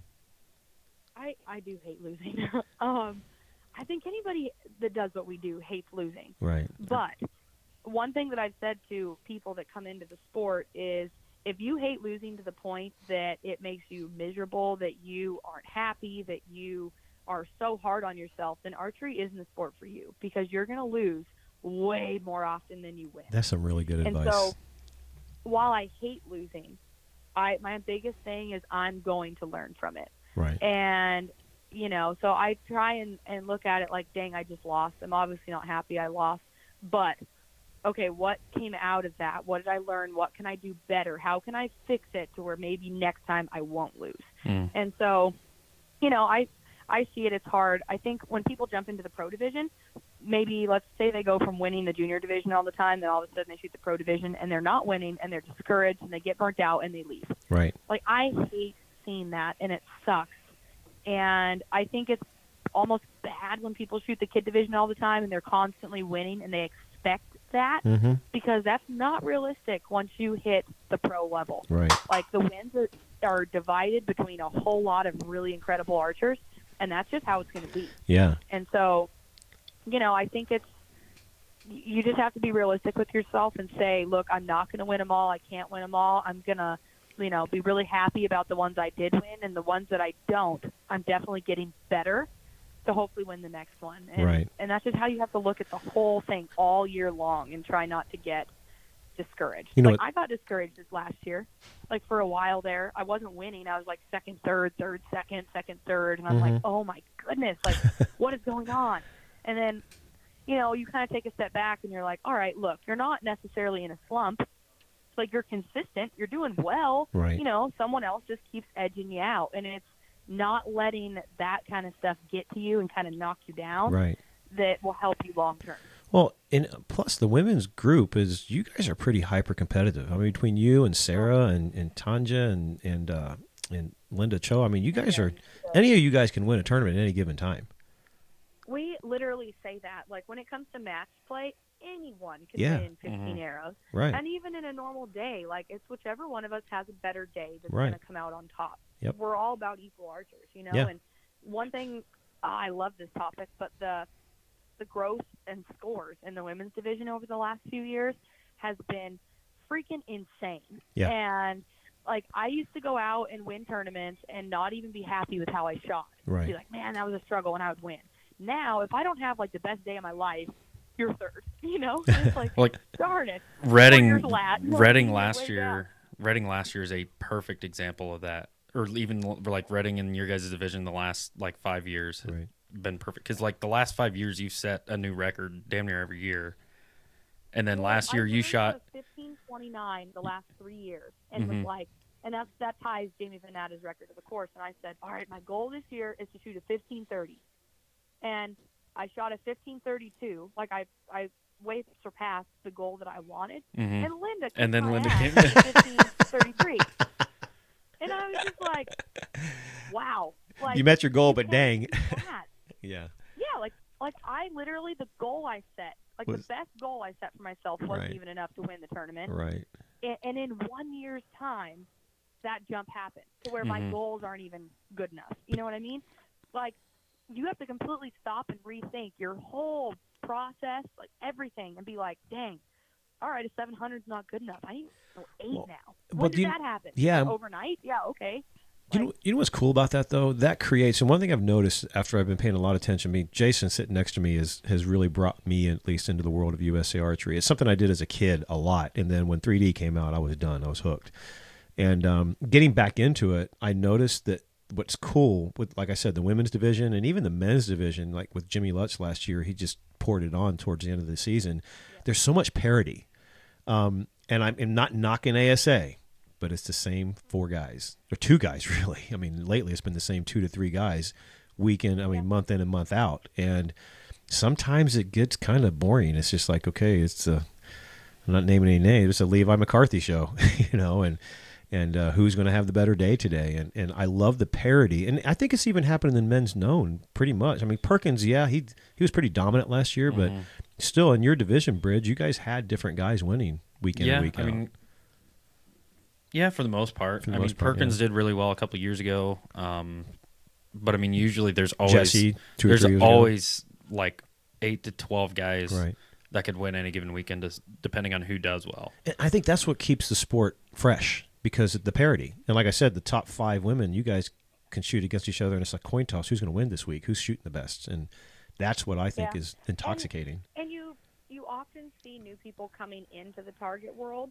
Like you said, James Lutz is a good example. I think Alexis Ruiz is a good Yeah, example. Alexis. Yeah. Um, back in the like a few years ago, Brianna Theodore, Sophia Strand, like you'll have the Cassidy Cox, Lexi Keller, like you know, we were all shooting, and it was like at the same time Cassie and Lexi came in and, Yeah. and made a wave, and Yeah. then you know Alexis and Sophia came or Brianna came in, and there was a wave, and so every year or two we get a new wave, and now it's uh, Savannah Vanderweer just came in, Yeah. 1st Mhm. year makes the World Cup team, and Yeah. so really nice. Again, known versus unknown, whatever target 3D, but there's people that you know they're doing work in maybe the junior division. Oh, we Did we lost lose her. her? Did we lose her? I still have her.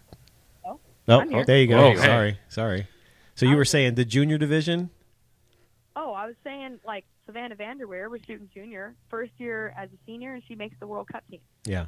Um, so there's always new people coming into the target archery and making waves and, and you know building a name for themselves and winning tournaments. And I think that's what's so cool about what we do. Like I hate.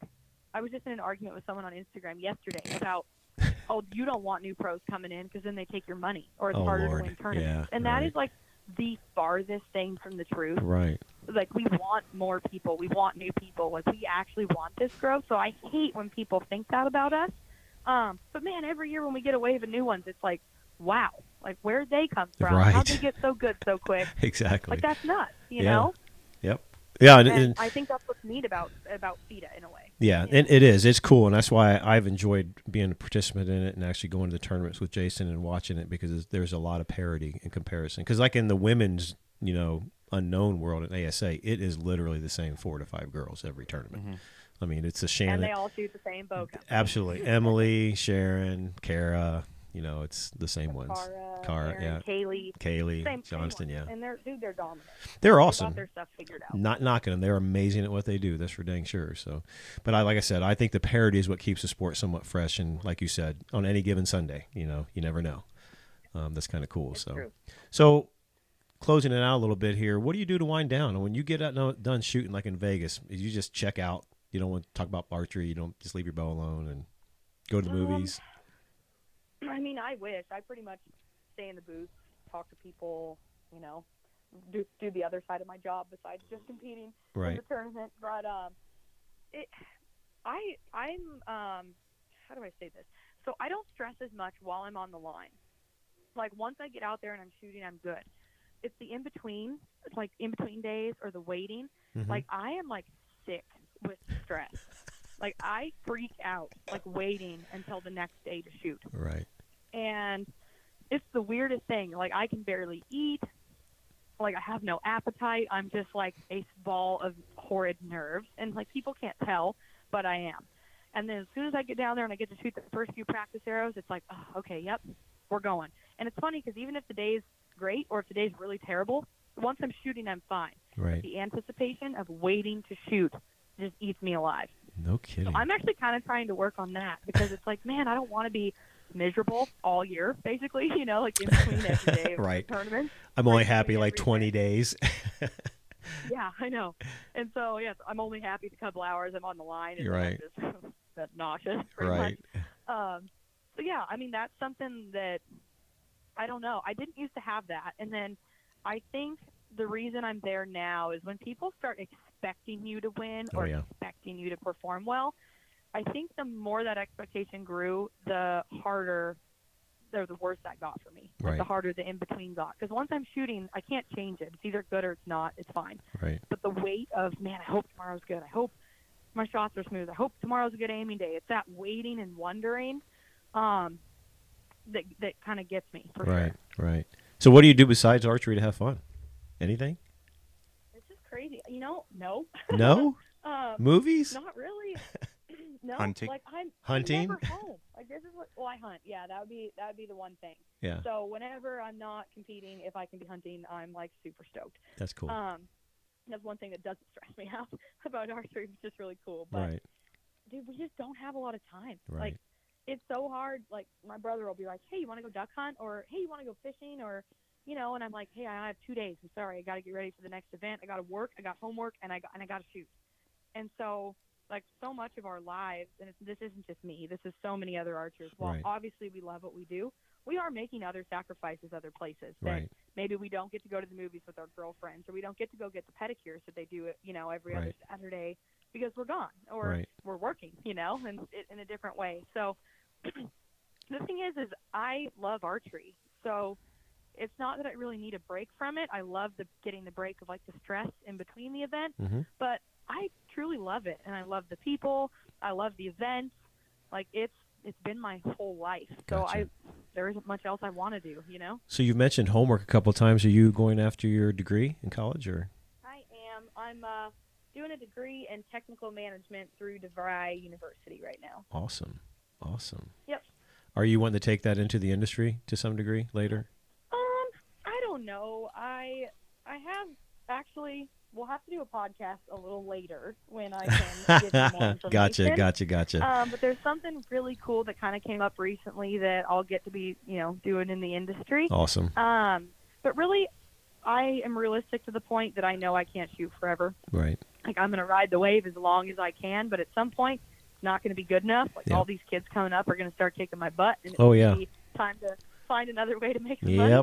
And so, pretty much in today's world, if you don't have a degree, you can't even begin to apply for jobs. Right. And so I just said I'm I'm doing my uh, bachelor's right now. I think I'm actually going to go through and do my master's there as well. Dang. Everything goes as planned. Yeah. I just want to be ready. So if something goes wrong in archery or you know whatever, it's time to take a step back in the future. That I Mhm. have a backup plan, Yeah. and I I'm not you know 35 or 40 going. Oh my gosh, now what? I have no nothing to fall back on. Right. That's awesome. No, that's that's a that's a great. I think it's a great way to plan plan for the future. And you know, I've always told our young people try to find a way to monetize something that you love, um, because you know I've been I've been in corporate America forever, and then took a monster pay cut to open an archery shop. Definitely not making a lot of money, but hey, I haven't worked a day in four years. that's what I like to Yeah. say, because it is it's a labor of love for sure. Life is too short to do Yeah. something that you don't like. So Absolutely. I would like to, like, let's say I get jobs in the industry. Like, I help run a youth camp here in town. I'm a hunter ed instructor, and we teach the kids archery, rifle, shotgun, black powder, fishing. They get their hunting license. Like, I love that. And so, I, you know, being a part of that is something that I would want to do. This new thing that popped up that we'll talk about later, like, it's going to be so awesome. And so, you know, I I've been lucky enough to be able to work within the industry so far, and not even for bow companies, you know, or Yeah. you know, archery companies, Right. other things in the industry. Mhm. Um, and I would love to to be there. Right. Like for me to go do a normal desk job, nothing to No do way. with archery outdoors, Yeah. would be so weird since it just consumes so much of my life now. Right. Like I would probably be lost. Yeah. So Yeah, I don't I think I, don't think you here. could do corporate behind a desk in a cubicle. I'm not seeing Paige Pierce doing that. There's no way. yeah, everyone says that. Like just with yeah, probably not. you Like, probably just do kick have butt in a- sales.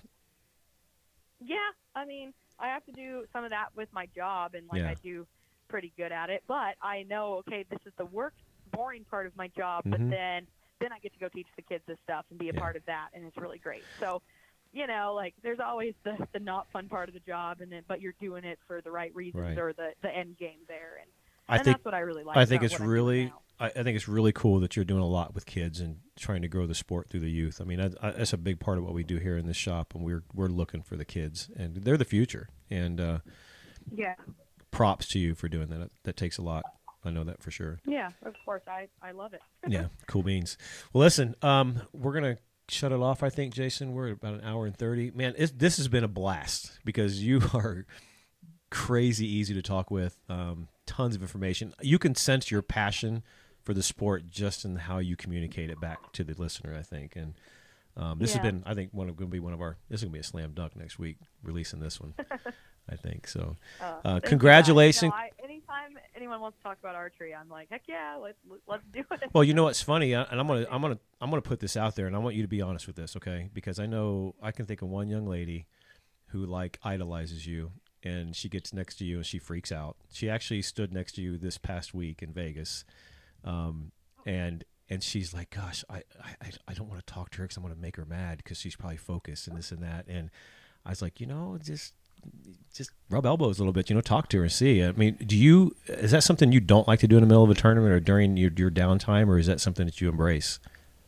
Oh no! So the downtime, like no brainer. Yeah. We're talking to people and doing the whole thing, and that's what it's all about. Right. If I'm down there shooting with somebody on the line, like anyone that shoots with me knows, I'm probably one of the more talkative Chatty Cathy. pros. Like I'll be shooting a match with someone when I'm on the line, I'm all focused. But now we're walking down to score our arrows with the match, Yeah. and I'm like, "Yeah, how's life? How's it going? How's your dog? How's you know?" And they're like, "Leave me alone. I'm trying to focus." That's you know, awesome. kind of thing. Because a lot of the women or people like do have that, you know, mentality. If you're Right. head to head against someone, it's like, you know, all business until the match is over. Where for me, I can turn it off and end, you know, on the line, off the line kind of Yeah, thing that's cool. um, and it's good.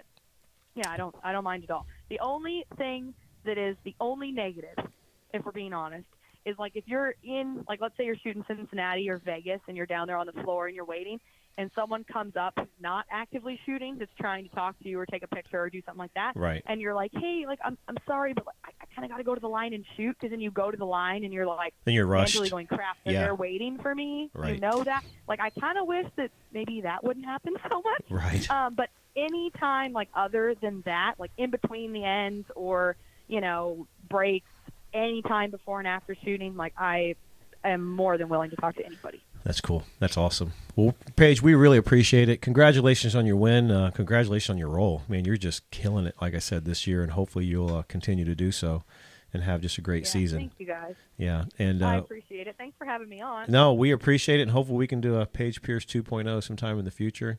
Uh, maybe maybe get Tate Monster on with her because we're going to do that with Linda. And, we're going to do that with Linda and Steve. It'll be a lot of fun. Um, that would be awesome. let you guys blast each other on on tape. I should probably be. It's Valentine's Day today. I should probably give him a break. Not Ye- blast him. That was good. I was gonna say, speaking of girlfriends, uh, are you doing anything for Tate today? Since it is Valentine's Day. Yeah. yeah, you know, I'd probably get him some flowers. maybe Yeah. chocolate. You know, typical. That's so I awesome. mean, you did win like forty thousand dollars last weekend, so you should probably get him something. hey, you know Yeah, I what? should probably take him to dinner. well, that brings me to a question because we asked Linda this, so we're going to kind of go there with you. Uh, What's the one thing that Tate does that drives you bananas? Oh, hmm. His driving. Oh, He is the worst driver. And anytime that I call him out on it, then he gets mad and it's a fight. Like literally, I let him drive my car yesterday for like the first time since he's been out here, and he drove it into the ditch before we even made it off the dirt road. And I'm like, ah, I've- ditch, ah! And then he just looked at me like, stop talking to me. Yet he actually did something bad, and so I hate it because he won't let me correct him, and he is wrong. In his defense, your like the your road to get to your house because I went there like two years ago. Is it bad? Like, oh my Yeah. god, is like like a roller it's a death trap. It's like that that Yeah. there's a road down in like L.A. or something. That's the Oh, yeah, yeah, yeah, curviest yeah, road. yeah, It, that's yeah. it's like that, but gravel. Yeah. So if you're going It's fast, you're screwed. Oh, it's gnarly. and then the It's your pretty driveway, bad, but your driveway is pretty bad too. That is yeah, the hilarious. driveway. I did. I put the chip seal on that, so it's better now. But yeah, no matter where we are, I'm pretty sure when we were in Australia, we fought the entire time because he drove, and he kept like centering himself in the lane for where he's used to sitting in the car, but he was sitting on the other side of the car, Mhm. and so he would like go and then be driving half in the other lane, and I'd be like, "Get over," and he's like, "Stop yelling at me," and I'd be like, "Hey, you're over the line," and he's like, "I know." I'm like, "Well, then why are you why are you doing it?" Oh, that is So I think that's our biggest thing, his driving. That is hilarious. I love it. Well, once again, thanks a lot. We'll let you get back to your day. Um, we'll- hopefully, we'll have you guys on sometime in the future. But good luck the rest of the season. And Paige, we we love you to death. And thanks again. Thank you guys. Have a good one. See ya. You too. So yeah, that was awesome. She was she was cool. Bridge, you know her pretty well. She, it, as per usual, you don't have to do a whole lot of talking. No. Paige, take care. Paige takes, of it. care of the whole podcast. We should just in a good way. And it- Yeah. Oh yeah, I again I love Paige to death. It's- I've known her for a long time, but I didn't feel the need to say one word. I just sat here and soaked it all in. yeah, we're we're already getting the SOS from Cody here. So Yeah.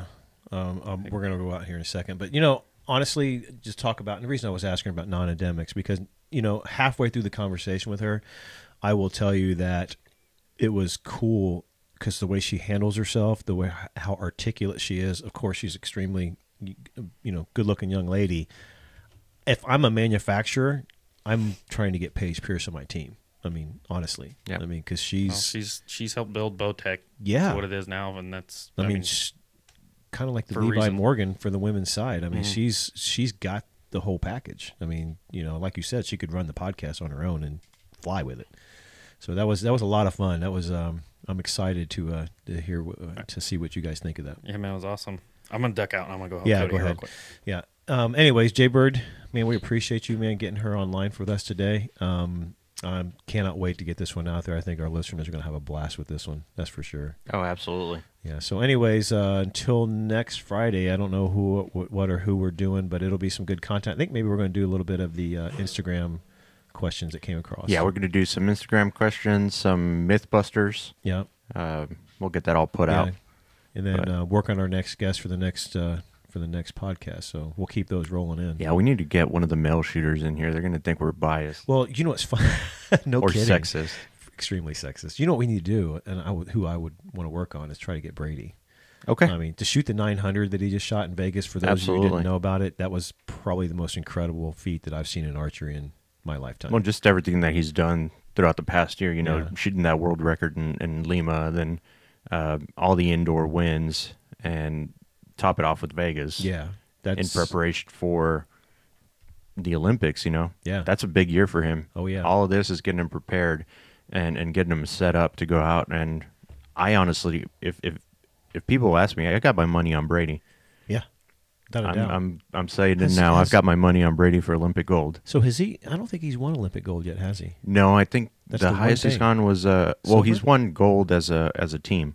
Okay, right. He hasn't done Not it individually. individual. No, he Yeah. got he was a bronze medalist in in Rio. Mhm. Uh, but he has gotten uh, a gold medal in in a team event. So this one is definitely on his radar. Yeah. coming up. That- Oh, yeah. and he's def arguably right now the number one archer on the planet. I Yep. mean, hell, I, I'd even say top five recurve and compound. You put them together. Yeah. I mean, the guy can flat out grind with a with a stick and a string. Yeah, I remember two years ago in, in Florida at Gator Cup, he went and shot recurve, came back in the afternoon, and shot a 690 something with his compound after Yeah. shooting recurve that morning. yeah, exactly. So yeah, we'll work on that, and we'll we'll get some some new people on here. Yeah, and also the listeners, if you all have some guests that you want us to talk with, see if we can get them on the show. Throw them out there, and I don't care who it is. Let's let's get this thing rolling in the right direction as far as you know people within the industry. And I, one of the things that I wanted to do to make this a little different, not only talk to the pros, but even get some of the people that are in the what I call the mid majors. You know, there- those are people that are living archery on a on a on a workman type, the blue collar type. level Absolutely. and um, that's where I think that we can get a different perspective on the sport, get a different perspective on how they prepare. Because I think that you know talking with the pros is awesome because we, it gives us a, a look at what it takes to become a pro and how they prepare. But Yeah. when we back it up into the blue collar work ethic type shooter, you know, we do things differently. You know, at that level. Yeah, but not when you when you're looking at people like that. You know, what do you do to prepare for a tournament? Well, you've got to take into consideration some people work nine to five, Nine to five, yeah, raise a and family with then they four have families. kids. Exactly. you know, going to missing a t-ball game on the weekend or a cheerleading competition. Yeah, it's and- probably not going to happen. Yeah, it's tough. It makes it very tough to do. So, anyways, um, man, we really appreciate y'all. Listen, share it as much as you can. Tell everyone you can about it. I, you know, we love where this thing's going, and we're going to keep giving you some really good content, and uh, and hopefully make you guys happy listeners. So, until next week, We'll see you then. We'll see you then.